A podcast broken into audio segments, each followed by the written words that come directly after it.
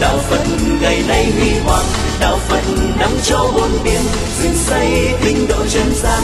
Đạo phật ngày nay dân hiến. Đạo phật ngày nay huy hoàng. Đạo phật phát âm đạo phật ngày nay. Hân hạnh giới thiệu đến quý vị bài pháp thoại cái tôi đã được chuyển hóa. Do thầy Nhật Từ giảng tại chùa Xá Lợi ngày 12 tháng 3 năm 2006. Kính mời quý vị lắng lòng nghe. Cái tôi được chuyển hóa là chủ đề chính của bài kinh ờ, 35 tiểu kinh Sakka ca Bản kinh này là một câu chuyện lịch sử diễn ra theo một cách thế đối thoại giữa một vị kỳ na giáo tu theo pháp lõ thể với đức như lai thế tôn khởi đầu của cuộc đối thoại nó là một thách đố về bản ngã. Khoe trương về tài năng, luận thuyết, trình độ, sở chứng của mình. Và bước đường đi của sự khoa trương bản ngã đó là những thách thức mời gọi, phủ định hết tất cả mọi giá trị của những người khác. Trước sự kiện đó, như lai thế tôn thông qua nghệ thuật vấn đáp rất có chiều sâu triết lý, đã phân tích cho nhà lõ thể sắc ca cha. Thấy được rằng bản ngã chính là đầu mối của khổ đau khi bản ngã của sự khoa trương được chuyển hóa rồi đó, thì mọi nỗi khổ niềm đau sẽ không còn chỗ để bám víu. Dầu là ở trên thân thể vật lý, hay là thông qua dòng chảy cảm xúc, hay là hay là biểu đạt qua ý niệm hóa sự vận hành của tâm hoặc là nhận thức phân biệt. Triết lý này là một triết lý ờ, lát nữa chúng ta sẽ thấy được sự phân tích của đức phật gợi lên cho con đường hành trì và là một nghệ thuật sống làm thế nào để cho bản ngã không được trương sinh. Lúc đó, hạnh phúc mới thật sự có mặt. Bắt đầu bản kinh, chúng ta đã thấy một cấu trúc bản ngã kéo theo tiến trình của sự khoa trương về thái độ hoa trư là một nghệ thuật để bơm phòng bản ngã mình lên, tăng cường hệ giá trị vốn không có để tạo thành một cái có. Những gì mình có thể ờ, là sở trường thuộc về à, ở một mức độ a, nhưng lời tuyên bố về sở trường và đóng góp đó đó có thể nhân lên thành 2A hoặc là NA tùy theo mức độ hoa trương bản ngã của từng con người trong đời sống, rõ ràng có một số người có khuynh hướng như vậy. Khuynh hướng khoa trương bản ngã nó là con đẻ của những học thuyết. Chủ trương có một thằng ngã tồn tại trong dòng cảm xúc, trong hành động, trong lời nói, trong việc làm. Bắt nguồn từ truyền thống văn hóa bà la môn bà la môn giáo thông qua các bộ kinh vệ đà và nó được lan rộng ảnh hưởng một cách rất bao quát trong nền văn hóa Ấn Độ nói chung, ngoài trừ nền văn học tâm linh của Phật giáo nhà lõ thể sắc ca cha, mặc dầu là những người không thuộc về truyền thống bà la môn, đi con đường của sa môn thách đố lại những gì được dạy trong kinh thánh, nhưng ông ta đã để cho khuynh hướng bản ngã tồn tại trong con người của mình như là một dấu ấn của chân lý chuyện kể rằng là tại giảng đường trùng cát thuộc rừng đại lâm, trong nước vesali, vị sa môn lõa thể tên là sắc ca cha có tánh ưa lựng chuyến. Hạnh phúc của ông ta là được thể hiện qua những cách thức lập luận hơn và thua với những người khác. Ông ta đã được mệnh danh là người bách chiến bách thắng trong bất kỳ một cuộc đối thoại với bất kỳ một người nào. Sự thành công ở trong nghệ thuật Ừ, chiến đấu thông qua lý thuyết và logic học của ngôn ngữ triết lý đó, đã làm cho bản ngã của ta ngày càng trương sình to, lớn và gây ra rất nhiều sự trở ngại. Ông đã tuyên bố với những người tín đồ lít cha vi của ông và rất nhiều thân hữu có mặt tại đó. Tôi chưa từng thấy bất kỳ một sa môn, bà la môn nào thuộc hai truyền phóng tâm linh của thời ấn độ, thời phật dầu vị đó là một vị giáo chủ, một vị hội chủ, một vị sư trưởng, thậm chí như là một vị đại a la hán trong truyền thống của nhà phật. Có thể đối thoại với tôi mà không thể không có những sự sợ hãi thất thởm lo âu, khủng bố, toát mồ hôi nách hay là nhễ nhỏ ở trên toàn cơ thể. Ngay cả những khúc cây khô khi đưa ông ta thuyết pháp, giảng kinh, còn phải tốt mồ hôi là tuyên bố một cách lạnh lùng như vậy. Cách thức khoa trương bản ngã đó là một trong những con đường tạo ra gai góc trong mối quan hệ. Mình là số một, mình là hơn hết. Tất cả chân lý thuộc về mình. Khi người có tính cách khoa trương bản ngã đó xuất hiện ở đâu, do đó sẽ có tranh luận, mâu thuẫn, xung đột, loại trừ, hơn và thua một mất một còn cái nước này nó diễn ra một cách rất là thích hợp với ông. Lời tuyên bố sanh rờn của ông á, đã cho thấy được rằng là ông không biết ông là ai và ông đang nói chuyện với ai. Các đối tượng của ông rất đa dạng. Ông có thể đã từng chiến thắng một vài người có tên tuổi lúc bây giờ. Nhưng ông nghĩ rằng á, chỉ thông qua việc chiến thắng thông qua phân tích học thuyết với đức phật thích ca, thì vai trò độc tu của ông sẽ bắt đầu có mặt ở trên bình nguyên tôn giáo của đất nước ấn độ lúc bấy giờ. Phát xuất từ một tâm lý đó đó, sự khoa trương này đã dẫn đến thách đố. Các thách đố đó đã tạo ra những lời tuyên bố rất lố bịch. Nói một cách khác là, những người tự khen mình một cách nhàm nhở là tự chế khen mình không đúng với những gì mình có là cách thức hạ bệ chính mình làm giảm đi giá trị tư cách và phẩm hạnh của mình nhiều lắm. Nếu như tự khen ngợi là một trong những cách thức nuôi lớn bản ngã thì sự thách đố để cho sự khen ngợi đó được có mặt đó, làm cho bản ngã đó được lớn mạnh gấp đôi. Cho ta thấy những dấu ấn này đã xuất hiện hoàn toàn một trăm phần trăm đối với lõa thể à, sắc ca sắc cha ca trong truyền thống của bà la môn giáo thì bản ngã chính là trục xây của mọi sinh hoạt, văn hóa, phong tục, tập quán, đời sống, quan niệm. Họ cho rằng có một thằng ngã, chính thằng ngã này đã được hóa thân, trở thành tiểu ngã của từng con người, của từng chúng sinh, của từng cây cỏ, của từng sự kiện. Sự hóa thân của các tiểu ngã này đã làm cho sự sống của cuộc đời diễn ra theo một cách thức mà chúng ta đang như là những bộ phận trong cuộc sinh hoạt đại thể đó. Quan niệm tiểu ngã từ đại ngã phạm thiên này đã làm cho nền văn hóa này là một nền văn hóa à, của va chạm, của xung đột, của thắng thua, của loại trừ, của đổ vỡ. Cho nên bản chất của nền văn hóa ấn độ giáo đã đặt trên nền tảng phân biệt đối xử vừa giới tính, vừa xã hội hai giai cấp, vua chúa và bà la môn, tức là tu sĩ, đã trở thành những kẻ ăn trên ngồi trước. Vì họ đại diện vừa chân lý của quân sự, vừa chân lý của tinh thần.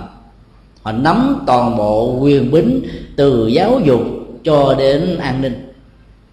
Trong khi đó, các giai cấp còn lại chỉ phục tùng, chấp nhận thân phận, không có một lối thoát nào khác quan niệm thân ngã đó chính là một ách tắc ở trong triết lý của đời sống, tạo ra rất nhiều nỗi khổ niềm đau. Nhưng không phải ai có mặt ở trong truyền thống văn hóa phong tục tập quán này có thể nhận ra được điều đó. Cũng rất may nhờ có một nhà lõa thể rất ngạo mạn, như là thế tôn đã có một cơ hội trình bày quan điểm học thuyết đi ngược lại với cái ngã cái tôi và thông qua đó giúp cho con người bị vướng vào cái tôi đó, có cơ hội được chuyển hóa các gốc rễ của khổ đau bám hằng sâu ở trong nhận thức và hành vi của mình. Bản chất giáo huấn của đức phật đã được tôn giả mã thắng, một trong năm vị đại a lán đầu tiên. Người đã có công giúp cho ngài xá lợi phất trở thành tướng quân chánh pháp về sau này trong truyền thống của đức phật. Một hôm nọ trên đường đi khắc thực sắc cha ca đã gặp ngài mã thắng. Ông biết rất rõ là ngài mã thắng là một nhà a la hán trẻ trung có tiềm năng rất lỗi lạc về luận thuyết giảng kinh và nhiều sở trường khác nữa. Chỉ với một bài thơ kệ bốn câu ngày mã thắng đã làm cho xá lợi phất trở thành một trong những nhân vật quan trọng của đức phật. Nếu như kỳ này ông ta thắng được ngày mã thắng đó, thì ảnh hưởng của ông ta sẽ lan lớn. Cho nên ta cố tình sắp xếp cơ hội để gặp được tài mã thắng, chứ không phải là một sự tình cờ. Khi gặp ông ta cũng bày tỏ những lời xã giao bình thường như những người khác, sau đó ông ta đi thẳng vào vấn đề. Thưa tôn giả, xin hãy trình bày cho tôi biết là bản chất giáo huấn của sa môn Gotama như thế nào. Nhà Mã thắng đã trả lời rất đơn giản, chỉ với với một đoạn ba bốn câu giá trị triết lý của con đường hành trì đã toát lên hết được. Cái gì càng ngắn, càng xúc tích thì cái đó càng khó làm. Diễn đạt cái gì đó lòng vòng dài lê thê theo dạng lung khởi là chuyện dễ làm. Nhưng đi thẳng vào cuộc, bám sát vào nội dung, làm cho người nghe có những giá trị trực trĩ, khai sáng, mở tầm là điều rất khó chỉ có những người có tiềm năng tâm linh lớn lắm mới có thể đục vào trong não trạng của người nghe. Bằng những câu nói mang tính cách là gõ, tạo ra ghi tình lớn để người đó phát nhiên đại ngộ. Cái thề của như lai thế tôn và những vị đại a la hán là cái thề của đại ngộ thông qua những cái gõ của nghi tình đó. Chỉ một câu thôi, đánh vào trong não trạng, tất cả quan niệm phong tục tập quán nó bị thay đổi theo ngày mà thái đã trả lời những gì mà tôi học được từ sa môn Gautama, bậc thầy, tuệ giác của tôi, đó là tất cả mọi hình thái đều vô thường. Tương tự, dòng cảm xúc, ý niệm quá sự vận hành của tâm và nhận thức phân biệt là không thường còn với cuộc đời. Cái gì không thường còn bị thay đổi với môi trường, điều kiện, hoàn cảnh, không gian và thời gian cái đó được gọi là không thực thể hay còn gọi là vô ngã. Một mệnh đề triết học gắn liền với truyền thống à, tu tập tâm linh nhà Phật được gói gọn trong một đoạn văn chỉ có hai câu. Như ngày mã thắng trình bày quả thực là một à, công án rất lớn.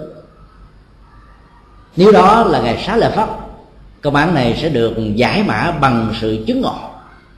Nhưng ở đây là uh, sách cha ca cho nên công án đó sẽ dính diễn mãi là công án thôi. Ông ta biểu môi và trời rằng, tôi không ngờ những gì tôi nghe đồn đãi về Samon Gotama chỉ những lời hảo quyền thôi.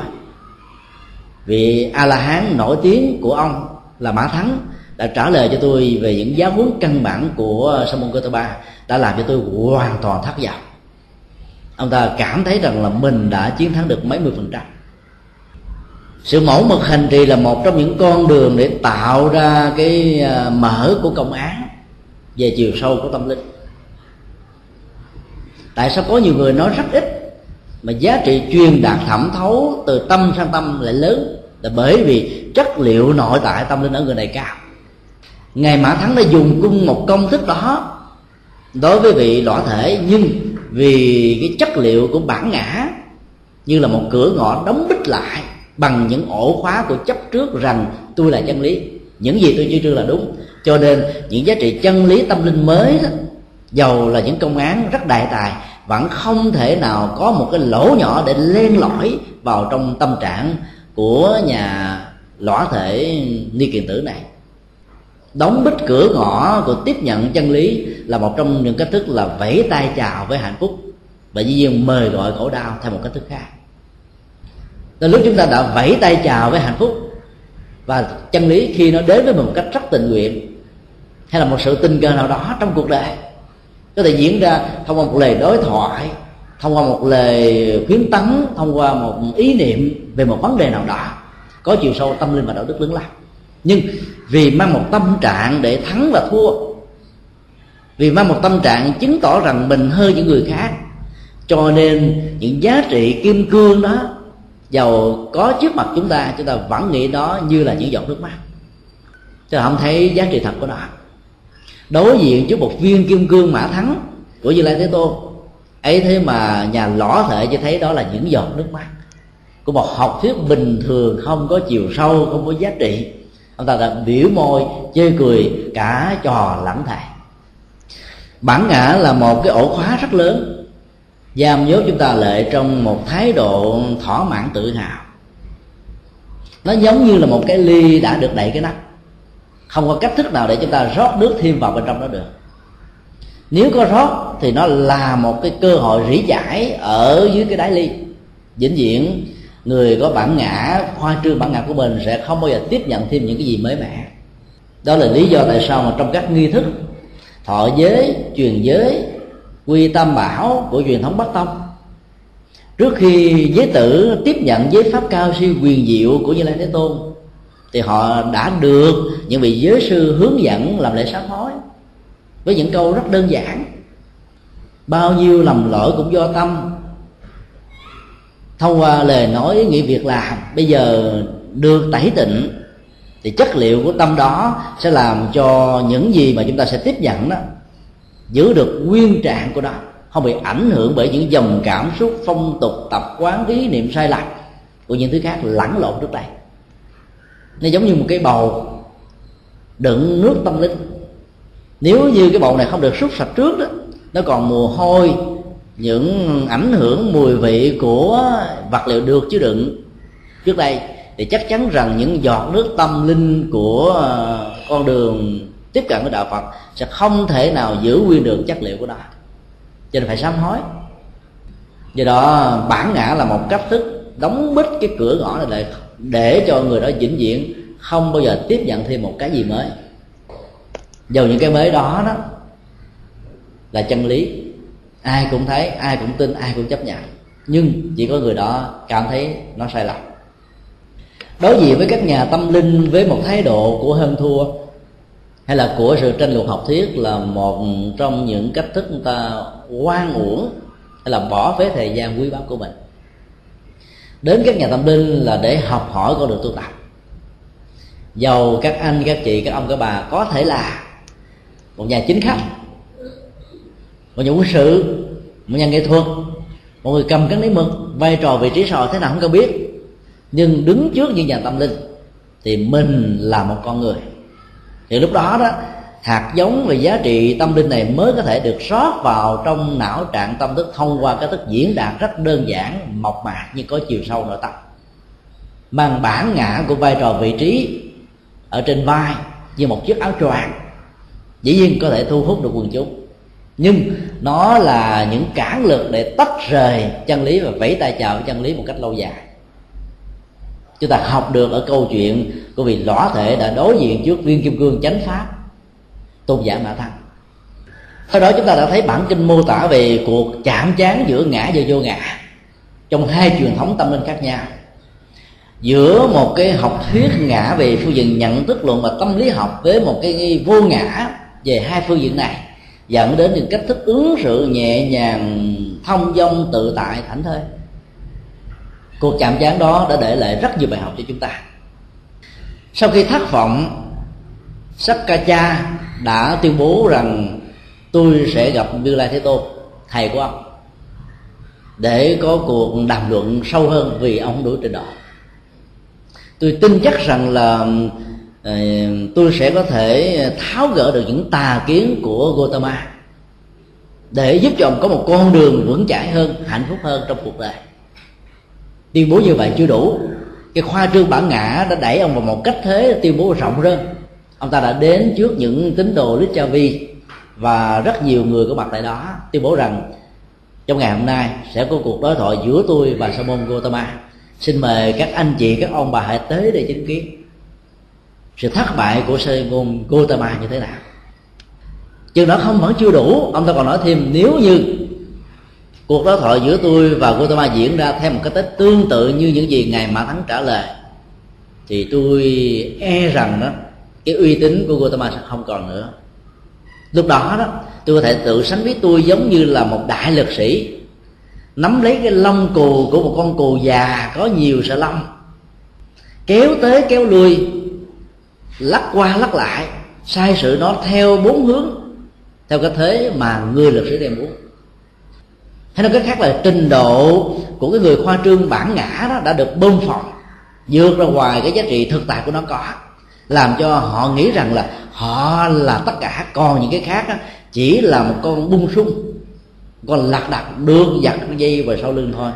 Nghĩa là người đàm luận thách đố này dễ về thế nào thì đức như lai thế tôn gotama sẽ phải la theo thế đó. Trái sang phải đông sang tây nam sang bắc trên sang dưới vân vân chứ là hoàn toàn bị động, hoàn toàn bị sai kiến ông ta còn dùng một số ảnh dụ khác, ông ta nói như thế này. Cũng giống như là một lực sử, một lực sĩ nắm lấy một ờ, góc thùng, kéo tế, kéo lui, nhắn tìm cái ờ, ly rượu đó xuống hay là một cái ờ, cái cái chum dụ xuống. Rồi quạt qua hoặc lại cho nước để tạo ra sóng vân vân tức là muốn sai sử và chi phối học thuyết của gia đình thế tôn cỡ nào cũng được cả. Đó là chuyện rất dễ làm. Ngoài ra ông ta còn sánh ví mình giống như là một người nghiện rượu có sức khỏe. Nắm lấy cái góc sàn của một cái giường, lắc tới đất lui, làm cho chân cột của cái giường này bị rượu, bị ngã, bị hoạt đổ rồi ông ta còn dùng một hình ảnh cuối cùng, giống như một con voi chúa có 60 năm trên cuộc đời xuống một con sông, tắm nước với những trò chơi phun nước thế này thế kia. Nô đùa và đã làm chủ được con sông, làm chủ được trò chơi. Như là thế tôn, chỉ là một trò chơi, chỉ là con nước, chỉ là một chung rượu, chỉ là một cái giường bị siêu vẹo chỉ là một cái gì đó bị sai sự bởi cái sức mạnh lực sĩ thông qua logic học của triết lý, thông qua cái thức biện luận khôn ngoan sắc bén của ờ, vị sa bôn lõa thể này nhưng lời tuyên bố đó chưa từng thấy diễn ra trong bất kỳ một cuộc đối thoại liên tôn nào trong thời đại của đức phật. Có người bản ngã như vậy hiếm có lắm, ngang tàn khí phách, không sợ ai, không muốn thua ai, không muốn nhường nhịn ai, tới đâu cũng muốn khống chế. Tính cách gia trưởng và biến mình trở thành tiêu chí của mọi giá trị đã làm cho người đó cảm thấy rằng mình quan trọng từ lúc những gì mà họ nói ra rất đơn giản, nhưng mà họ nghĩ nó là chân lý. Muốn người khác phải theo, ai không theo nó là người này bị lạc hậu lỗi thời. Sai lầm. Thái độ đó là một thái độ rất nguy hiểm. Khi chúng ta khinh thường giá trị của một hạt kim tương, chắc chắn rằng là những gì chúng ta cảm nhận được chỉ là một trò đùa, hay là những lời lẽ rất hời hợt, thiếu chiều sâu, thiếu nhận thức các sai lầm có thể tạo ra từ một thái độ nhận định vội vã. Chưa xác định được vai trò vị trí của mình ở đâu, người đối thoại của mình sắp tới là ở đâu. Vì trong cuộc đời, ông ta chưa từng diện kiến, chưa từng tiếp xúc với như lai thế tôn. Nhưng ông ta đã quá cao ngạo vì nghĩ rằng là như lai thế tôn sẽ nói y hệt như ngài mà thân đã nói. Và do đó, ông ta có thể bẻ gãy học thuyết này một cách dễ dàng hay nói một cách khác là khi cái ngã được nhân lên thành chân lý thì cái ngã đó chính là nguồn gốc khổ đau và bế tắc. Khi mời gọi tất cả những người có mặt đến, ông ta đã thăm hỏi như lai thế tôn bằng những câu xã giao khi nhìn thấy như lai thế tôn đang ngồi tĩnh tọa thiền quán dưới một gốc cây ở trong rừng đại lăng, sâu thẳm, một mình, không có người hầu cận ông ta đã hỏi lại đức phật cùng một câu hỏi. Như ông ta đã hỏi với ngài mã thắng sau đó ông ta đã đưa ra một lý luận. Theo ông như tất cả các hạt giống cây cỏ các ngành nghề các công nghiệp các sự kiện trên cuộc đời này đấy, đều nương vào đất mà sống. Đều nương vào đất mà tồn tại. Tự ngã của người giống như mặt đất. Con người chính là những hình thái và nương tựa vào hình thái. Chính là cảm xúc và nương tựa vào cảm xúc. Chính là ý niệm hóa và nương vào ý niệm hóa chính là vận hành tâm và nương vào vận hành tâm, chính là nhận thức phân biệt và nương vào nhận thức phân biệt, để làm ra tất cả mọi hành vi về phương diện pháp luật được gọi là thiện, ác, tốt, xấu. Các giá trị đó đều nương vào bản ngã. Học thuyết này đứng về phương diện pháp trị hoàn toàn không có gì là sai. Bởi vì yếu tố pháp trị đó buông tất cả những người tác giả của nó phải thừa nhận hành vi lời nói ý nghĩ việc làm là của mình chúng ta không thể lý luận cùng như thế này. Một bàn tay ăn cắp cho rằng nó không phải là ăn cắp vì bàn tay này không thuộc về của tôi. Sự vật là vô ngã cho nên bàn tay ăn cắp sự vật đó, đó nó cũng là vô ngã theo cho nên không có một sự vật bị đánh cắp không có bàn tay đang được diễn ra do đó, phương diện pháp trị buộc tất cả mọi người phải thừa nhận thể bàn tay gắn lên thân thể của người nào thì người đó phải chịu tác về trách nhiệm trực tiếp về hành vi của bàn tay này. Không thể có những lý do đùng đẩy, biện hộ, vân vân. Cái thế gắn chủ nghĩa tác giả trên hành vi lời nói việc làm như cách thức mà vị sa môn lõa thể này nêu ra hoàn toàn phù hợp với ờ, pháp trị nó chính là nền tảng của đạo đức ở một mức độ thông thường. Chính vì chủ trương như vậy, rất nhiều người khó có thể chấp nhận được rằng tại sao đức phật là chủ trương vô ngã. Ở đây chúng ta thấy là sắc thọ tưởng hành thức. Khi được quan niệm như tự ngã, thì mọi tuyên ngôn chân lý đó sẽ có thể được diễn ra theo cách thức liên minh của số đông bởi vì ai cũng nghĩ rằng bàn tay này của tôi, cái đầu này của tôi, con mắt này của tôi, mọi thứ có mặt trên cuộc đời này liên hệ đến thân thể này là của tôi, hoặc là sở hữu của tôi.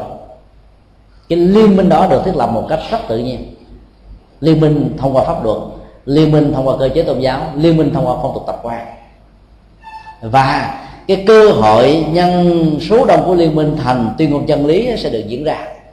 Chân lý đó được gọi là chân lý áp đảo ông ta rất khôn, ông ta nói với như là thế tôn là, thưa tôn giả Gautama, mọi người có mặt ở đây, trên 500 vị đều có nếp suy nghĩ giống như tôi. Trong khi đó, ông ta không cho cơ hội những người này bày tỏ quan điểm của mình, mà áp đặt lên một giá trị chân lý sẵn, một tiền chế về chân lý rằng những gì tôi nghĩ là cái nếp nghĩ của mọi người có mặt ở đây.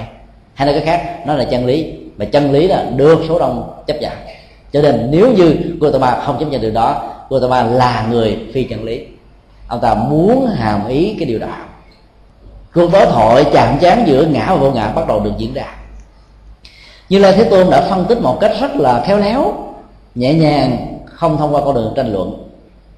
Chứ giúp như lai thế tôn hỏi ông ta là, thưa hiền giả hiền giả hãy trả lời cho tôi biết là những người đang có mặt tại đây đó có quan hệ gì với hiền giả về phương diện chân lý? Dĩ nhiên nếu như nói quan hệ thông thường ông ta có thể nói đây là đồ đệ của tôi. Đây là những người bảo trợ cho tôi. Đây là những người thân của tôi. Đây là liên minh tôn giáo của tôi. Đây là những hộ vệ chân lý của tôi. Nhưng ý như là tôi muốn nói đó giữa chân lý và sự liên minh đó đâu nhất thiết phải có sự liên đế và thống nhất với nhau. Chân lý là chân lý mà liên minh là liên minh. Đời lúc đó, những liên minh kết hợp với lại nó tạo ra cái phi chân lý cũng không cùng. Cũng không chừng nữa lấy gì làm thước đo liệu chân lý có nằm ở trong 500 người có mặt này hay không? Cho nên lấy 500 người này để làm cái nền tảng của chân lý đó, thì cái thức đặt vấn đề đó đã sai lầm ngay căn bản của đó rồi. Câu nói của nhà thế tôn rất đơn giản nhưng rất có chiều sâu. Kế tiếp như là thế tôn mới hỏi ông ta, thưa hiền giả, có lẽ ông rất rõ, có những vị vua rất có tên tuổi trong liên bang 16 nước của Ấn Độ. Chẳng hạn như là vua Besanadi của nước Kosala hay là vua Asa Thế của nước Makita rất có thẩm quyền, đã có quyền luật, có thể làm tất cả những gì các nhà vua muốn. Chẳng hạn như là quyền giết người, quyền tước đoạt, quyền đẳng xuất, quyền tịch thu, quyền hỗ trợ, quyền lập pháp, quyền hành pháp. Mọi thứ quyền đó thì nằm ở cán cân quyết định của ông vua ông có thể chấp nhận với tôi cái điều đó hay không? Ông ta nói, điều đó là hiển nhiên. Nó chia các nhà vua, ngay cả những đoàn thể nhỏ nhỏ như cộng thể cộng đồng của dân bạc kỳ, ba chi, hoặc là những quần thể, đoàn thể của những người bình thường mala trong xã hội thôi, cũng có thể làm được những điều đó nếu như họ muốn. Đức phật nói nếu ông ta quan niệm tự ngã là chủ thể của mọi hành động đó thì chủ ngã này có thể được sánh ví như một ông vua có quyền đến sát phạt. Các ngân chân lý nằm ở ông vua này. Ông ta nói đúng, điều tôi nghĩ là như vậy. Như là thế tôn mới đặt ra một cái à, cách thức để chúng ta phải suy nghĩ về lời tuyên bố rằng tự ngã là chủ thể của mọi hành vi thiện ác và là nền tảng của tất cả các yếu tố tạo nên cái cấu trúc sinh học, vật lý, tâm lý và nhận thức của con người như là thế tôn đặt ra câu hỏi đầu tiên như thế này. Nếu ông cho hình thái sắc thân với chiều cao vóc dáng màu sắc, mắt tai mũi lưỡi đó 36 thể trượt lục phủ ngũ tạng là tự ngã của ông, thì ông hãy trả lời cho tôi là ông có đủ tư cách ra lệnh và buộc chúng phải theo ông hay không. Chẳng hạn như ông có thể ra lệnh như thế này, thân thể này phải, chứ không được như thế nọ. Chẳng hạn như là đối diện trước tuổi già ông có thể ra lời cho nó là phải trẻ mãi không già chứ không bao giờ có được mái tóc hoa râm, có nếp nhăn trên trán, có những cái ờ, bị loãng xương, những bệnh tật xuất hiện trong cơ thể của ông hay không? Chỉ nhiên ta biết, ông ta làm lặng thinh không trả lời. Như là thế tôn hỏi thêm câu hỏi thứ hai. Nếu ông cho rằng là tất cả những cấu trúc về dòng cảm xúc, ý niệm quá nhận, thức phân biệt về vận hành của tâm là chính tự ngã của ông thì ông có thể trả lời cho tôi là ông đủ thẩm quyền quyết định và yêu cầu nó làm theo những gì sai sự hay không? Chẳng hạn khi dòng cảm xúc đau xuất hiện cái đau bị thất nghiệp hay là cái nỗi đau vì uh, bị bệnh tật cái nỗi đau vì uh, mất đi cơ hội của hoạn lộ hay cái đau của bất kỳ một người nào ăn quán giang hồ nào đó dòng cảm xúc này bị ức chế trương phòng lên ông có buộc nó tuân phục theo ông là đừng để nỗi đau đó không xuất hiện hay không? Và nó có tuân phục theo ông hay không? Ông ta lần thứ hai im lặng. Hai câu hỏi đó là hai câu hỏi đi vào bản chất của cái gọi là tự ngã và trục xây của mọi hành vi tạo tác của con người. Dĩ nhiên là học thuyết này cho đến bây giờ vẫn đang còn nằm trong vòng tranh luận lớn lắm. Rất nhiều triết học trên thế giới không chấp nhận học thuyết vô ngã của nhà phật. Không chấp nhận học thuyết không có cái tôi của nhà phật nếu họ đứng từ góc độ pháp trị, họ sẽ nói rằng là nếu cho vô ngã là chân lý, thì ai sẽ chịu trách nhiệm về hành vi tạo tác, đạo đức, dẫn đến nỗi khổ niềm đau hay là hạnh phúc của cuộc đời? Phải có tác giả. Tác giả đó phải chịu trách nhiệm, không thể nào nó không có. Ở đây đức phật nói theo một góc độ khác. Cái học thuyết vô ngã của ngài về phương diện nhận thức luận nó là một phương diện hoàn toàn vừa triết lý vừa vật lý.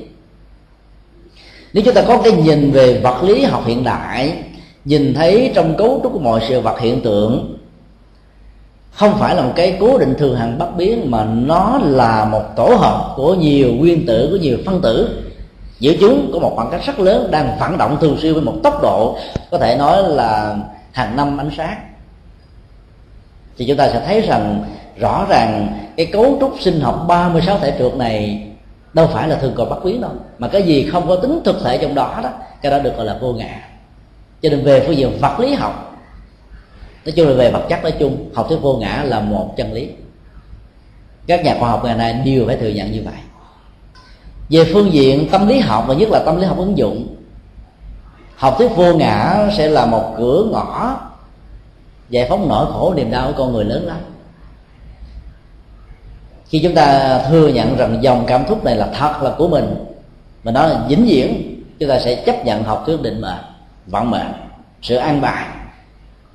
Không có cơ hội để vung vẩy tạo ra một cách thế làm mới và thay đổi đó. Chúng ta sẽ ghi chặt dòng cảm xúc đó vào trong lòng bàn tay của chúng ta, giống như một cây đinh đang ghim vào với nhiều giọt máu chảy lớn lắm càng ghi chặt chân nào thì máu càng rỉ chảy, nỗi khổ niềm đau càng gia tăng. Do đó, nhà phật đã dạy chúng ta một cách thức quan niệm rằng mọi thứ ở trong cuộc đời này đều có thể đổi thay. Nếu cấu trúc sinh học của con người có thể đổi thay, từ người trẻ sơ sinh trở thành thiếu nhi, thanh thiếu niên, thanh niên, trung niên, lão niên, lão lão niên, bệnh và chết thì cái gì gọi là ngã trong đó? Cái ngã phải thường toàn bất biến, nó không được đổi thay với thời gian. Đằng này chúng ta thấy là nó có đổi thay. Dòng cảm xúc cũng vậy. Cái vui của ngày hôm trước có thể được lẫn lộn một cái buồn của ngày hôm sau. Cái phút giây phía trước mới buồn rười rượi, nụ cười của giây phút hôm sau có thể có mặt ở trên gương mặt. Ai dám đảm bảo rằng người nào đã buồn thì buồn hoài người nào đó vui là vui hoài quay trừ quan niệm sai lầm của phong tục tập quán. Tết là phải nở nụ cười, không được nói việc xui, không được ừ, đề cập đến những chuyện không may vì họ nghĩ rằng cả năm đó, vận mệnh của họ sẽ theo đó, mà mang lại nỗi khổ niềm đau. Quan niệm đó rất sai lầm, đặt trên một thường còn bất biến, mà bản chất của đó là một quá trình vận động biến đổi. Cho nên khi như lai thế tôn phân tích ra một câu vấn đáp thôi, đơn giản thôi. Liệu ông có thể làm chủ được nỗi khổ niềm đau của cảm xúc, của ý niệm quá của nhận thức phân biệt hay không? Khi đó diễn ra. Liệu ông có thể kiềm chế được thân thể vật lý này không cho nó trở thành già, không cho nó trở nên bệnh, không cho nó trở thành chết hay không? Câu trả lời là không. Nhưng nếu trả lời trực chỉ là không á, thì lý luận của ông ta đã trở nên bị vỡ nát ra làm nhiều mảnh rồi tự câu trả lời của ông ta đã đánh đuổi ông ta ra khỏi phạm vi của chân lý. Bởi vì ông ta nói là như lai thế tôn sẽ có thể bị ông ta sai sử, giống như một con voi làm chủ được con sông nước, phun nước với những trò chơi của nó. Như lai thế tôn là một con nước. Ông ta đã im lặng, tóc mồ hôi. Bản kinh đã đưa ra một sự kiện là lúc đó nó có một vị già so, tên là kim cang thủ đang cầm một cái chày sắt rất lớn, phun lửa đỏ hừng ở bên trên phía đầu của ông ta chút xíu. Vị già so này đã ờ, nói lên một cái lời thách đố. Ông phải trả lời không được ông lặng nếu ông im lặng, tôi sẽ lấy chày kim cương này đánh vỡ đầu của ông ra thành bảy mảnh khác nhau. Chỉ đọc đến đoạn văn mô tả đó chúng ta đừng tưởng là mô tả thực chuyện đó không có cái ngôn ngữ mô tả của người ấn độ thích theo cái kiểu biểu tượng triết lý. Nó có gì mà để cho người ta phải suy nghĩ, tìm ra những chìa khóa để mở cửa, giải mã chúng, thì mới được gọi là một tác phẩm văn chương. Chứ nói hoạch toẹt theo bạch thoại, không có chiều sâu, và do đó nó không được xem là một tác phẩm hay. Điển tích, sự cố, vân vân thường được đưa vào trong thơ ca thi phú là vậy ai sử dụng nhiều điển cố, người đó được gọi là nhà văn giỏi cái thức biên tập kinh điển thời xưa cũng vậy. Dĩ nhiên là không hề có một vị già so kim can thủ nào hù dọa để bảo hộ chân lý của nhà lên tôn. Nếu như vậy thì như lai thế tôn đâu có giá trị gì đâu. Cần gì phải có một cái áp lực mạnh của một vị già so để buộc cho vị sa môn lõa thể này phải trả lời những cái mà ông ta không thể trả lời được. Hù dọa, đánh đầu ông ta ra thành bảy mảnh nghĩa là cái chết sẽ đến. Ở đây đó, khi đối diện với một cái bản ngã bị va chạm và thách đố, khi nhìn thấy được rằng là cái khoác lác hoa trương của mình nó chỉ là một cái sai lầm và chân lý của như lai thế tôn cao siêu huyền diệu đó ông ta đã tưởng tượng ra rằng như lai thế tôn như là một người giả soa đang cầm một cái chày và có khả năng đánh vỡ đầu ông ta là thành từng mảnh. Có nghĩa là học thuyết của ông ta sẽ tan tành theo mây khói không còn gì hết chỉ qua một câu vấn đáp đơn giản của gia lai thế tôn mà thôi. Cái tưởng tượng của con người phong phú ví dụ như vào một buổi chiều nào đó, khi chúng ta ngủ quá trưa, với ảnh hưởng của một cái cơn nắng, rọi trực tiếp vào làm cho mình khó chịu căng thẳng, lúc đó chúng ta sẽ có những ác mộng. Liên hệ đến cái đau, cái nhức, nóng nảy. Có thể nó là một cái cơn ấu đả bằng vũ khí, bằng lời nói, bằng việc làm, bằng một sự bị rượt đuổi, bằng nỗi khổ niềm đau, máu chảy vân vân nói chung nó gắn liền với cái gì? Nóng, khó chịu, bức rứt. Cái ảo giác sẽ dựng ra những bộ phim mà chính ý thức đọc đầu sẽ tạo ra đạo diễn và diễn viên cho nó. Vì sao môn lõa thể này đã bị ảo giác xuất hiện? Bị lúng túng trước cái bản ngã đó đang bị thách đố và bị nổ tung ra của mình. Cho nên ông ta nghĩ như là cái tôm như là một ông dạ soa tại vì ông ta đã dùng dao to của lớn nhiều quá như một con voi biến như là cái tôm như một trò chơi phúng nước như một luật sĩ đang nhấn chìm một uh, chung rượu như là một người khỏe mạnh đang uống rượu vào trong người. Ừ, sức nóng trong người đó đã làm cho ông ta có thể làm siêu vẹo cái giường không có đứng vững rồi cái bản ngã được trương sực chừng nào đó thì khi bị thách đố, nó sẽ bị nổ tung ra chừng đó hay nói cách khác là thông qua cách ừ, đặt vấn đề của như là thế tôn, học thuyết về cái ngã cái tôi đã phải đầu hàng với cái vô ngã và cái vô tôi. Sự nhượng bước trong trường hợp này thể hiện qua cái thức im lặng. Vì trả lời càng cho thấy mình sai. Im lặng là một trong những cách thức để chiêm nghiệm là bản thân mình về những gì người khác nói, về những gì đã được đặt ra về những sự kiện đang diễn tiến, đối diện với cái cây lao bản ngã đang được phóng tới phía trước một trăm cây số một giờ. Không phải ai cũng dễ dàng ngừng lại nó bằng cách im lặng, như ông sa môn lõa thể này. Ông ta hết sức bản lặng cái bản lặng đó nó có thể là một cái ức chế tâm lý. Vì trả lời thì cảm thấy là mình mâu thuẫn nội tại. Trước và sau của lời tuyên bố không có thống nhất với nhau mà im lặng đó thì thấy như lai thế tôn như là một vị già so kim cang. Cái chày kim cang có thể đập vỡ tất cả mọi kim loại nhưng không có gì có thể đập vỡ được mà. Cái mâu thuẫn đó dần sẽ nội tại. Bản ngã đang bị thách đố rất lớn với học thuyết vô ngã của gia lai thế tôn. Nhờ sự im lặng đó, cái gút của tâm đã được chuyển hướng.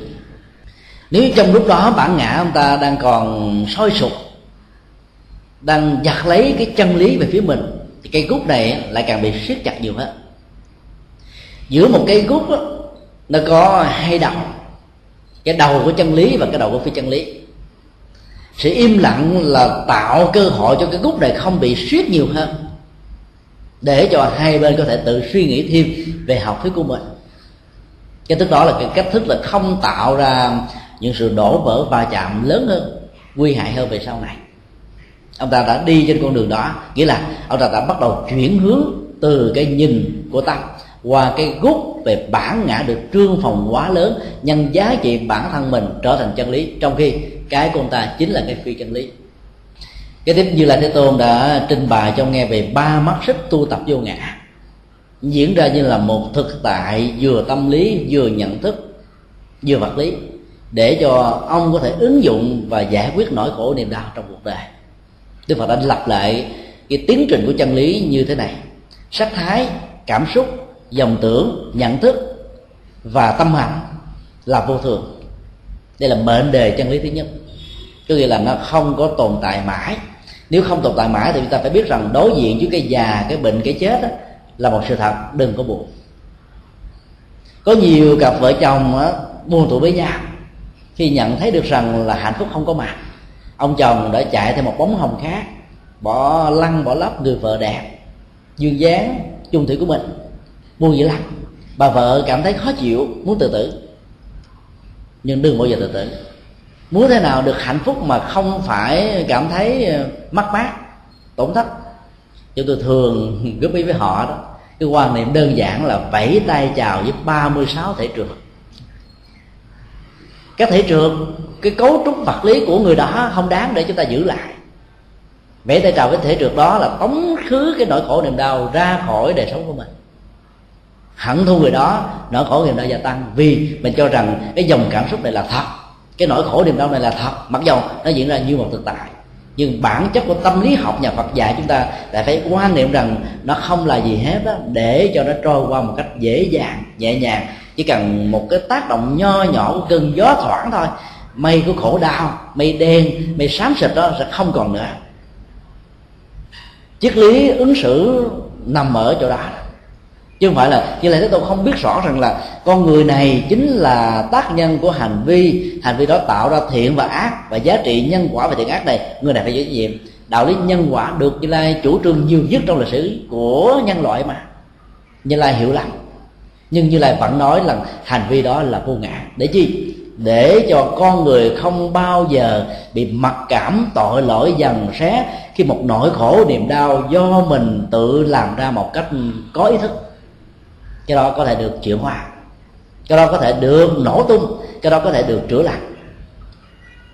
Vì vô ngã cho nên nó được chữa lành. Vì vô thường cho nên đó, những cái đã được làm rồi có thể được thay thế. Một chiếc lá rụng của mùa thu sẽ làm cơ hội điều kiện cần thiết cho những chiếc lá xanh xuất hiện ở mùa xuân. Triết lý vô thường của nhà Phật là nằm ở cái chiếc lá màu xanh, chứ không phải nằm ở chiếc lá vàng. Bởi vì vàng rơi rụng là một thực tại. Nhưng lại tại đó thì bi quan yếm thế chán trường thất vọng, cõi chết sẽ có mặt. Nhìn thấy được chiếc lá màu xanh thì chúng ta thấy được sự vận hành của những nỗi khổ niềm đau tạo thành một cái gì đó rất tích cực để chúng ta vươn lên mà sống như là thế tôn đã phân tích cái vế thứ nhất đó là một chân lý. Cái vế thứ hai của chân lý này ngài nói rằng là cái gì vô thường cái ấy có thể tạo ra sự bất hạnh, tạo ra sự không thỏa mãn, tạo ra nỗi khổ niềm đau. Chẳng hạn như đối diện trước một người tình, bây giờ không còn nữa, hay là phải chia cách kẻ nam người bắc trong những cuộc chiến, trong những sự khủng hoảng bế tắc của kinh tế đây đó phải tìm một mảnh đất hứa mới để mà sống.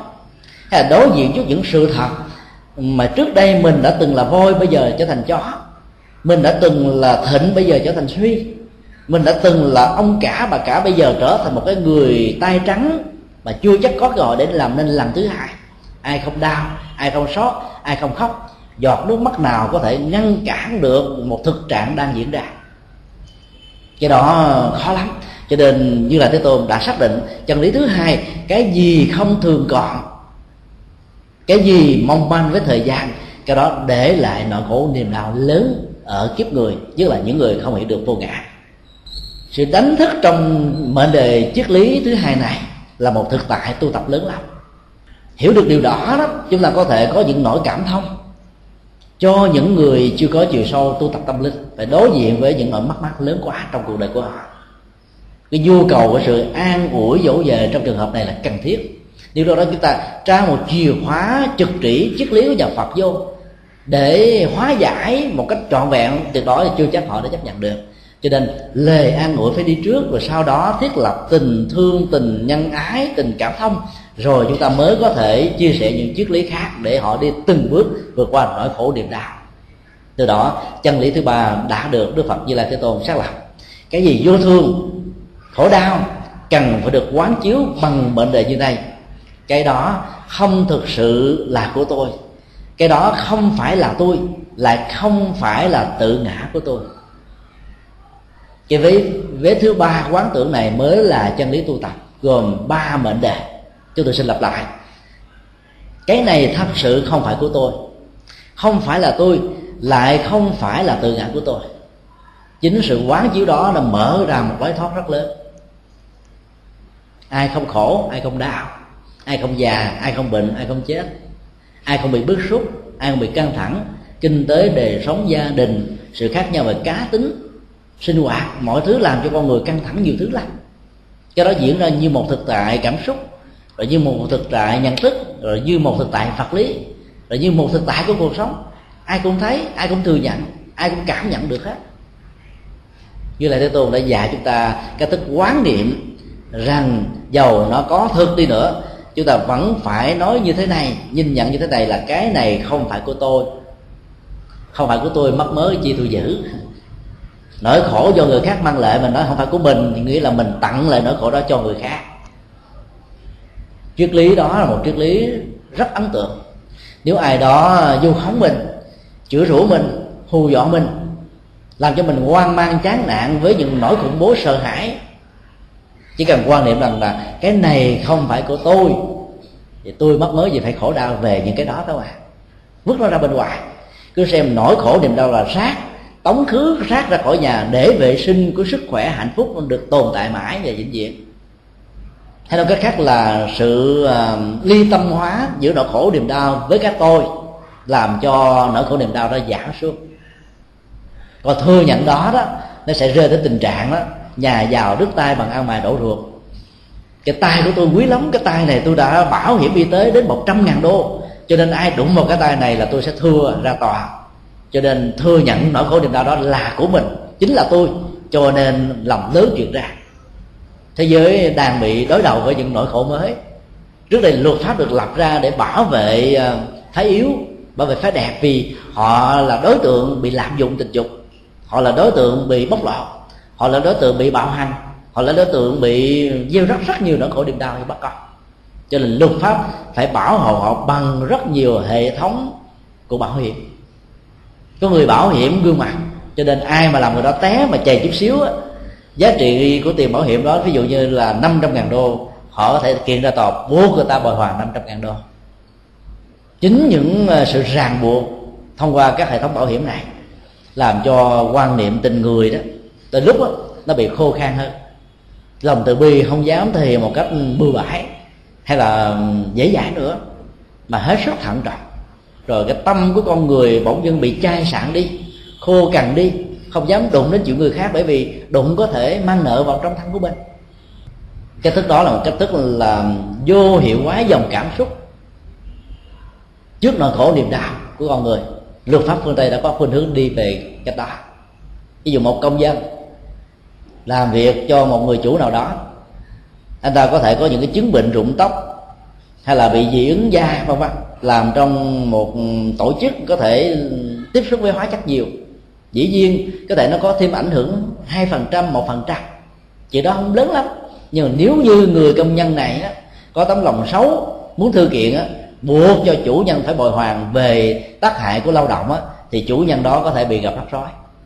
Giải quyết cái chuyện đó không là thấy mỏi mệt rồi mà nếu như ta chứng minh rằng là quá chất đó có thể ảnh hưởng đến sức khỏe thật á, thì lời yêu cầu 500 ngàn đô 300 ngàn đô là một sự thật. Buộc người đó phải trả thôi. Cho nên cái lòng từ bi con người dễ dàng bị chai sạn lắm. Luật pháp ừ, ở hoa kỳ được gọi là rừng lực. Nó ngược lại một số nước là luật rừng. Tức là cái gì cũng có luật lệ. Ở những nước chậm phát triển thì luật lệ đó không ra chi làm ngày hôm trước, sửa ngày hôm sau, bổ sung điều điều liên liên, cho nên ta riết ta sợ, không ai dám đầu tư hết. Còn những nước mà nó quá kỹ lưỡng á, cái gì cũng có luật. Cái đó trói buộc con người trong một khế ước xã hội, vân vân.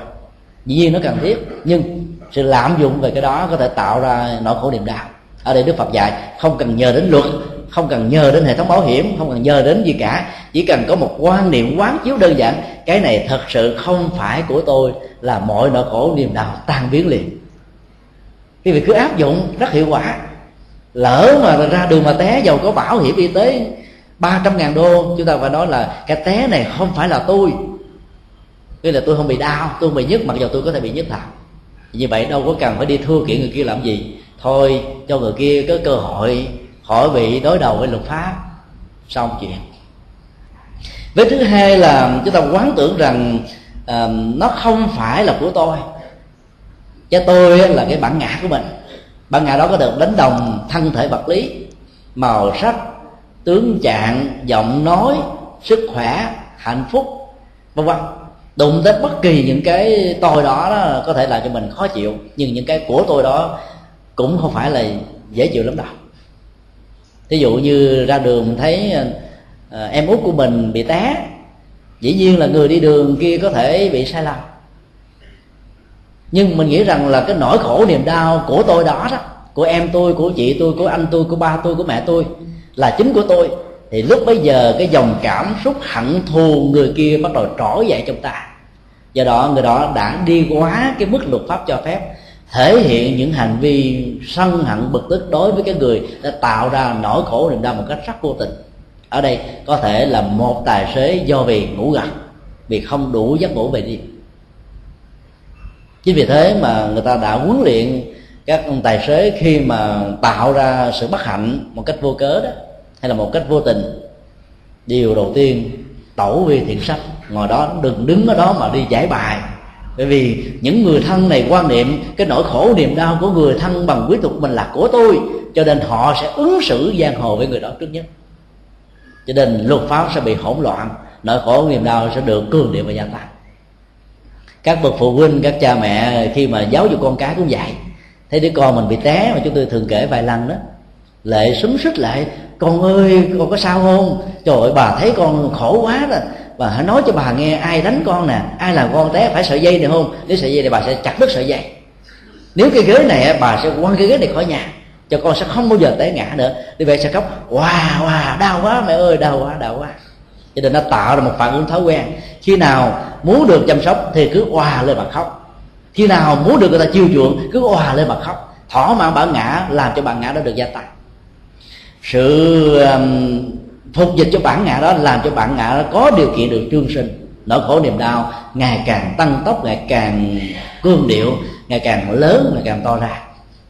Cho nên đức phật dạy, trong tình trạng những nỗi khổ niềm đau xuất hiện với những người thân của mình, những người thương của mình, thì mình phải hiểu rằng nó có nhân quả riêng của nó.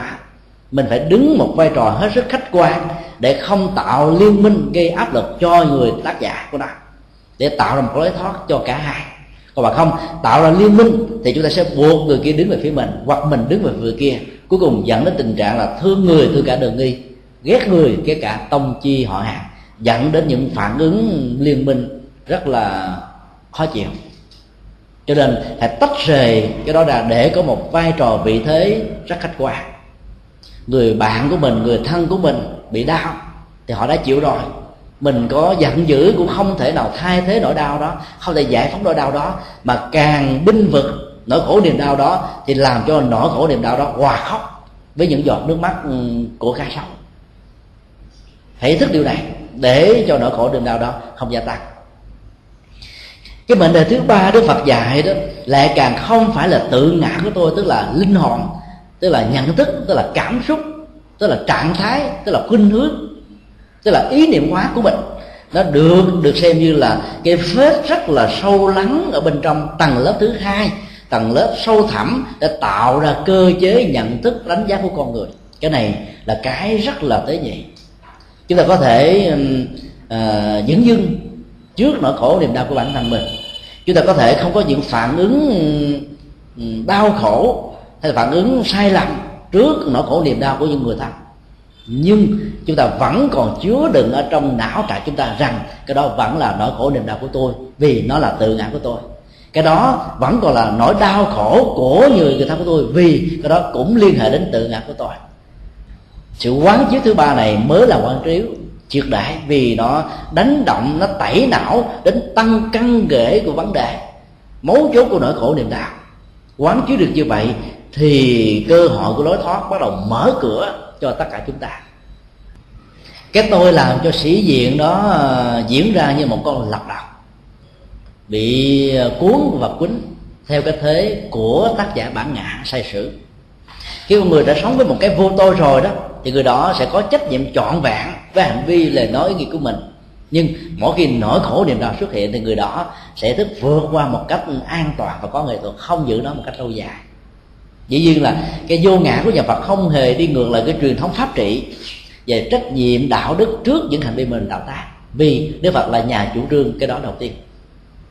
Ở đây ngài muốn chuyển học thuyết vô ngã với phương diện nhận thức qua góc độ tâm lý ứng dụng sinh hoạt hàng ngày.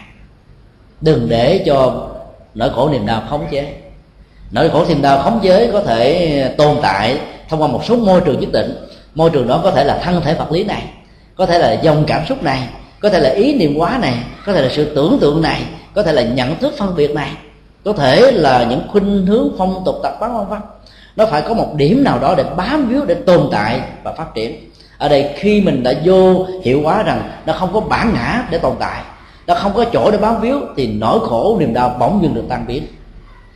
Cho nên đức phật đã lập lệ cái cấu trúc tu tập, đạt được đỉnh cao của vô ngã tức là tất cả mọi hành giả khi đối diện với tất cả mọi sắc pháp, dầu là hình thái hay là màu sắc, dầu hay là dòng cảm xúc, dòng tâm tưởng, sự vận hành của tâm, nhận thức phân biệt, thuộc về quá khứ, thuộc về hiện tại, thuộc về tương lai, dầu trong hay là ngoài, dầu lớn hay là nhỏ, dầu thô hay là tế, dầu xa hay là gần, dầu trực tiếp hay không trực tiếp, dầu thấy và tiếp xúc được hay là chỉ gián tiếp mà thôi. Chứ đừng bao giờ bị vướng bận đừng bao giờ bị nó sai sử. Thông qua cái thức quán chiếu bằng trí tuệ như thế này cái này thật sự không phải của tôi không phải là tôi lại càng không phải là tự ngã của tôi. Đức phật đã lập lại cái cấu trúc đó để cho uh, sắc cha ca hiểu và tu tập. Bởi vì nỗi khổ niềm đau phải bám víu vào một trong năm uẩn hay là toàn thể cái khối năm uẩn thân vật lý. Nó phải có một cái chỗ gì đó để bám víu còn bây giờ mình vẫy tay chào với nó, không cho rằng nó là mình. Nó của mình, nó thuộc mình. Dù là của quá khứ, của hiện tại, của vị lai, thì nó khổ niềm đau, không có chỗ để bám víu. Cái thứ hai nữa, đức phật đã xác định tất cả các hành giả tu tập ở một trình độ cao hơn sẽ chứng đắc được giải thoát. Không còn mọi chấp thủ, chứng được quả a la hán các lầu hoặc đã hết. Gánh nặng của nỗi khổ niềm đau đã đặt xuống một cách trọn vẹn. Sự tu tập thanh tịnh trang nghiêm đã được kết thúc những việc nên làm đã, đã làm mục đích đã được đạt được. Các chối buộc của nỗi khổ niềm đau đã ờ, tháo gỡ tung tránh giải thoát. Như là một sự thật thì cũng phải bắt nguồn từ phương pháp quán vô ngã như thế này trong tu tập trong hành trì trong dẫn thân trong phục vụ. Bậc thánh khác với người phàm chúng ta ở chỗ này chứ không phải là ở sắc đẹp ở tướng trạng ở vai trò vị trí xã mà ở thái độ nhận thức vô ngã triết học vô nhã là triết học ừ, hàng đầu của đạo phật. Từ triết học đó chúng ta có triết học dương khởi, chúng ta có triết học nhân quả, chúng ta có triết học tứ diệu đế, chúng ta có triết học như một con đường của hành trì, của tu tập, của dấn thân. Và khi mà hành giả đạt được cái đó thì hành giả sẽ thành tựu được ba cái vô thượng là tuệ giác, tức là giác ngộ trọn vẹn. Con đường trọn vẹn và hạnh phúc trọn vẹn các trọn vẹn đó nó đã được thể hiện qua một câu tuyên bố như lai thế tôn. Như lai thế tôn là bậc giác ngộ. Những gì như lai thế tôn dạy là để giúp cho con người được giác ngộ, đó là vết thứ nhất. Như lai thế tôn là người đã điều phục được các nỗi khổ niềm đau. Những gì ngài dạy là để giúp cho con người điều phục nỗi khổ niềm đau đó. Như là thế tôn đã đạt được một trạng thái tinh tần, tịch tỉnh an lặng. Những gì ngài dạy trong kinh điển là để giúp cho con người đạt được trạng thái tịch tịnh đó như là thế tôn đã đạt được sự vượt qua qua con sông của khổ đau, qua đến bờ bên kia, qua đến tất cả những kết quả cuối cùng của an vui hạnh phúc. Và những gì ngài dạy, ngài làm, ngài truyền bá để giúp cho con người đạt được một trạng thái tương tự. Và cuối cùng ngài xác định như là thế tôn đã đạt được cuốn kinh niết bàn. Những gì ngài làm, ngài nói, ngài để lại cho cuộc đời để giúp cho cuộc đời có được trạng thái niết bàn đó. Giá trị đạo phật nằm ở chỗ này đây là năm tiêu chí nói về bản chất của đạo phật. Con đường của đạo phật là con đường truyền đăng mồi đèn ăn vui mồi đèn hạnh phúc mồi đèn tĩnh tại mồi đèn niết bàn mồi đèn để qua tới bờ bên kia. Ai không làm đúng những vai trò đó thì không phải là phật tử. Cái chức năng mồi đèn là vai trò chính của tăng ni và phật tử. Ai là đệ tử phật phải làm những nhiệm vụ đó. Chúng ta mồi đèn cho những người thân chúng ta giúp đỡ cho những người thương. Chúng ta giúp đỡ cho những người neo đơn bất hạnh trong xã hội, trong cuộc đời. Phải làm công việc đó. Còn tu một thời gian rồi cảm thấy mình buồn chán, không muốn làm gì hết, không muốn nhấn thân. Ai mời từ thiện xã hội cũng chán, cũng nản. Ai mời đi nghe thuyết pháp đó thôi, giờ tôi nghe đủ rồi. Ai mời làm phật sự đó thôi, là không có ý nghĩa gì hết. Thì biết rằng mình đang bị thói thắt chứ không đi theo con đường truyền đăng. Mà đức phật đã nói qua năm tiêu chí giác ngộ, điều phục tịch tỉnh vượt qua và niết bàn. Phải đạt được một trong năm tiêu chí đó, hoặc là đạt được tất cả, thì đó là con đường của đức phật. Sau khi nghe như lai thế tôn trình bày, thì sa môn này à, đã bắt đầu hồi đầu. Cái giai đoạn hồi đầu thiện ngạn đó đã mở ra bằng những lời nói rất đẹp, rất dễ thương. Bạch sa môn gotama tôi còn, con thấy rằng con rất là lỗ mãn kinh suất, dám luận chiến với tôn giả gotama con nghĩ rằng con có thể an toàn tuyệt đối khi phải đối đầu hay là liều một cách ừ, không biết mình là ai với những con voi điên, hay là chống lại một đám lửa hừng lao vào trong lửa đó mà mong rằng mình có sự sống, hoặc là phải đối diện trước một con trăng rất to, rất lớn, cái chết chỉ là gan tắc có thể những người liều đó tìm ra sự an toàn trong tơ tóc, nhưng không thể nào thắng được như lai thế tôn, không thể nào thắng được tôn giả gotama sự liều lượng đó là một sai lầm của con. Mong ngài hãy bỏ qua. Ngày mai con xin cúng dường ngài và toàn thể cho đại đức tăng tới tư gia của con để nhận cúng dường. Như lai thế tôn đã im lặng nhận lời. Ở đây chúng ta thấy là vì mục đích của gia lai thế tôn không phải là hơn và thua, mà ở chỗ là giúp cho những con người sống với cái tôi được chuyển hóa hạnh phúc của người đó là có thể thấy được con đường sai lầm trong quá khứ mình để không tái hiện nó trong tương lai. Thêm một lần nữa, sự chấp nhận của giới đức phật là một cách ừ, mở ra một cái duyên tốt đẹp giúp cho sự chuyển hóa để được thành công. Sau khi à, nhận những phần cúng dường như là thế tôn đã tán thán ông ta, vì ông ta đã phản động 500 Phật tử, xin lỗi 500 tín đồ lít cha vi của ông thay vì cúng dường cho ông và đồ đệ của ông thì cúng dường cho lai thế tôn và những vị tỳ kheo đó là một sự chuyển công đức. Ông ta đã trở thành một dịp cầu ngồi đèn phước báo. Thay vì phước nó qua con người của ông sẽ được tiêu mất mất hết, ông ta đã chuyển cái đó qua đức phật và qua tăng đoàn. Những người có chiều sâu tâm linh cao hơn, sâu sắc hơn, giá trị hơn, để giúp cho cuộc đời được an vui hạnh phúc nhiều hơn ông ta đã làm điều đó, như vậy là công đức này đã được diễn ra theo hai lần lặp đi và lặp lại. Cho nên là những người xuất gia, khi chúng ta được nhận phẩm vật cúng dường của phật tử tại gia, nếu như chúng ta muốn phước báo này được gia tăng, chúng ta nên chia lại một phần nào đó 25% giống như Đức Phật đã khuyên những người tại gia, lấy 25% tiền lương và tài chính của mình làm từ thiện, lấy phần đó cúng dường lại những người khác, để cho công đức này được lan truyền từ một thành hai từ hai thành n lần là như vậy chúng ta đã tạo ra một phước lực rất lớn cho bản thân của những người nghèo. Phước tạo phước đức tạo đức giống như tiền có đồng rô đồng da thì tiền đó tạo ra tiền. Phải hiểu cái thế như vậy á, thì một người không không hề có một mảnh đất trên tay không hề có một đồng tiền vẫn có thể tạo ra được phước báo. Chỉ với cái cách tức là chuyển công đức từ người này sang người kia ai cúng vào mình nhận cúng lại cho người khác qua các phật sự qua các từ thiện, qua sự dấn thân, qua những cách thức vô ngã dị tha, thì phước báo đó sẽ được nhân rộng theo cấp số cộng, rồi đến cấp số nhân, rồi đến n lần triết lý của bài kinh này nằm ở chỗ đó. Và lúc nào chúng ta làm được điều đó, thì cái tôi này sẽ được chuyển hóa một cách trọn vẹn. Lúc đó con người chúng ta sẽ sống, không còn biên cương bờ cõi nào có thể ờ, giới hạn chúng ta được. Màu da, sắc áo con người chiều cao vóc dáng, phong tục tập quán, tất cả mọi định chế xã hội, chính trị, tôn giáo, văn hóa cũng không thể nào ngăn cản được bản chất hạnh phúc đang được diễn ra ở một con người mà bản ngã của họ đã được chuyển hóa một cách trọn vẹn. Chúng tôi xin kết thúc bài kinh này tại đây.